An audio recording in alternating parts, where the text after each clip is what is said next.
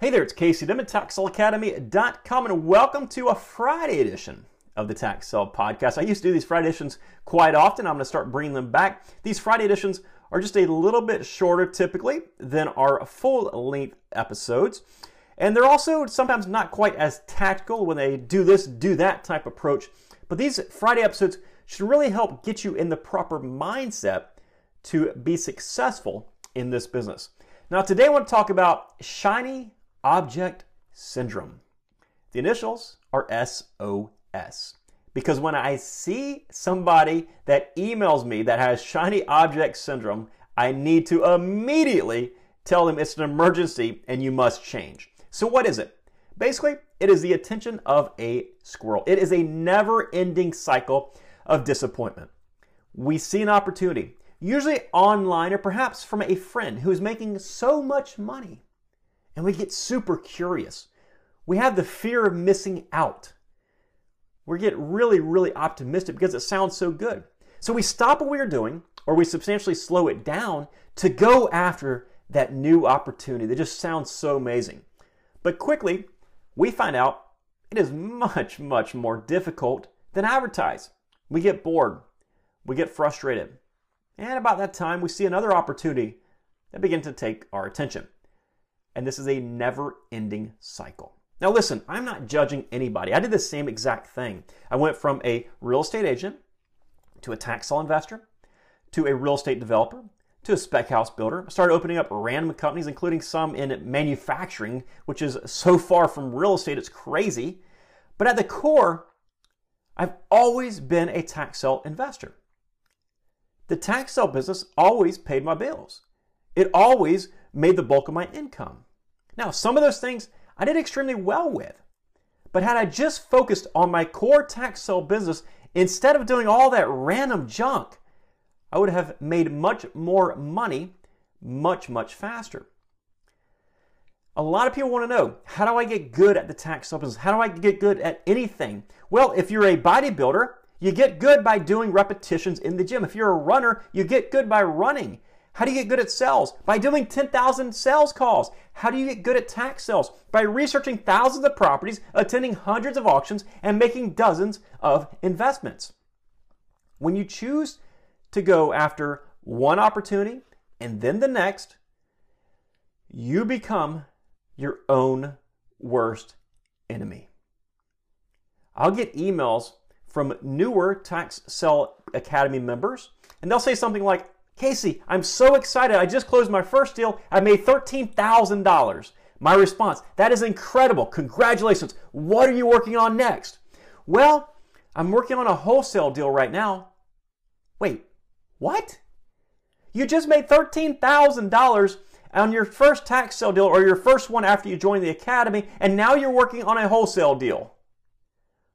Why? Why choose to be mediocre at multiple opportunities than to be great at one. You know, until you've reached the $5 million income mark, you don't need to worry about adding anything to your core business. And I'm not saying this because I think you must be a tax sale investor. If you do, that's fantastic. But if you're a house flipper, a stock trader, or whatever it is, and that's your core business, focus on that. You need to ask yourself if I was to hire a coach and that coach had the ability to read my mind, to be a fly on my wall, to know everything that I am doing every second of the day, what would that coach tell me to do? Odds are they would tell you to do better at whatever it is that you are making money in right now instead of chasing opportunity after opportunity because 99.9% of people that get into any business never maximize that business. Instead, their attention goes somewhere else. They get that shiny object syndrome. So just imagine if that coach is sitting here watching you right now, looking into your soul, looking at what you do every single day, are they truly going to be able to say, you know what? You've done everything you can in this business? Odds are they can't. Because if you have the time to chase after an opportunity, then you have the time to be better at what you are doing. As a tax sale investor, that means You have the time to learn this business in a more thorough manner, to grow your current business, to attend more auctions, do more research, become more efficient, sell properties better or for more money. You have the time to grow your tax sale business instead of chasing opportunity after opportunity. Wherever your energy goes, wherever your attention goes, money will flow. If you take your attention and you try to divide it up 10 different ways, you're going to have a lot less money coming in than if you put all your attention onto one thing that is working right now and working on growing that one thing. Whatever you do, focus on it. Become ingrained in it.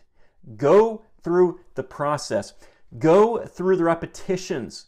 Put in the effort. And for goodness sakes, quit chasing opportunity after opportunity. If you want to become a tax sale investor, become a tax sale investor. But understand, it takes repetitions, it takes time, it takes effort. If you're willing to do that, you can see lots and lots of rewards for decades in your future. But if you're going to be in the tax sale business this week and a, be a house flipper as a wholesaler next week and a stock trader the following week, whatever it is, don't expect any success.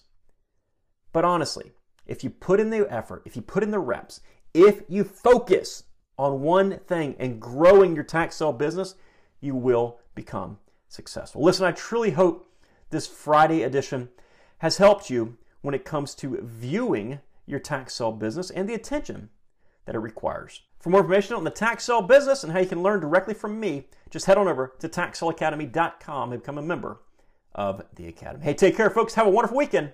Bye bye.